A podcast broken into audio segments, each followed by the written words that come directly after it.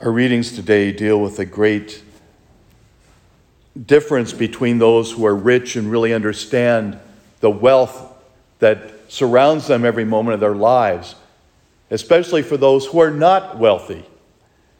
The great gift of God's blessing and love is so immeasurably more powerful than all the wealth we can have in our lives.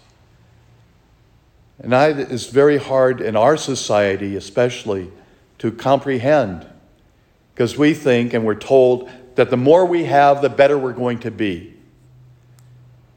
And we all try to accomplish, we save for our senior years, we do the best we can so that we will be comfortable.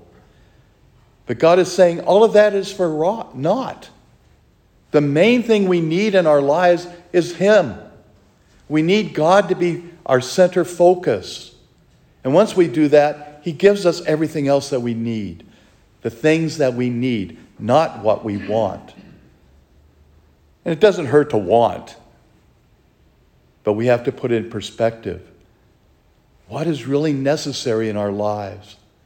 And the one necessary thing that we all need is the love of God. And how do we accomplish that? By being devoted to Him, having Him as our first priority. And that can be a hard challenge at times. When this young man, as we heard in the, the scriptures the other day, he had everything, and yet the one thing he was missing in his life was a closeness to God.